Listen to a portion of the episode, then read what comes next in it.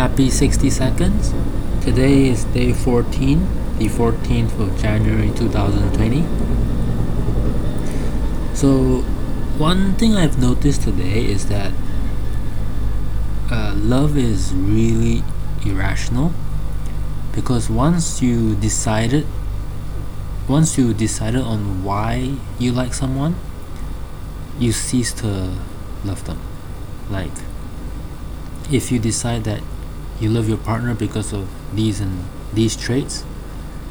What happens when you find someone else who also have those traits and do them better? Would you switch partners or would you rationalize why you shouldn't change or like, it doesn't work anymore? So it's best if it if it's irrational it, it, it works better irrationally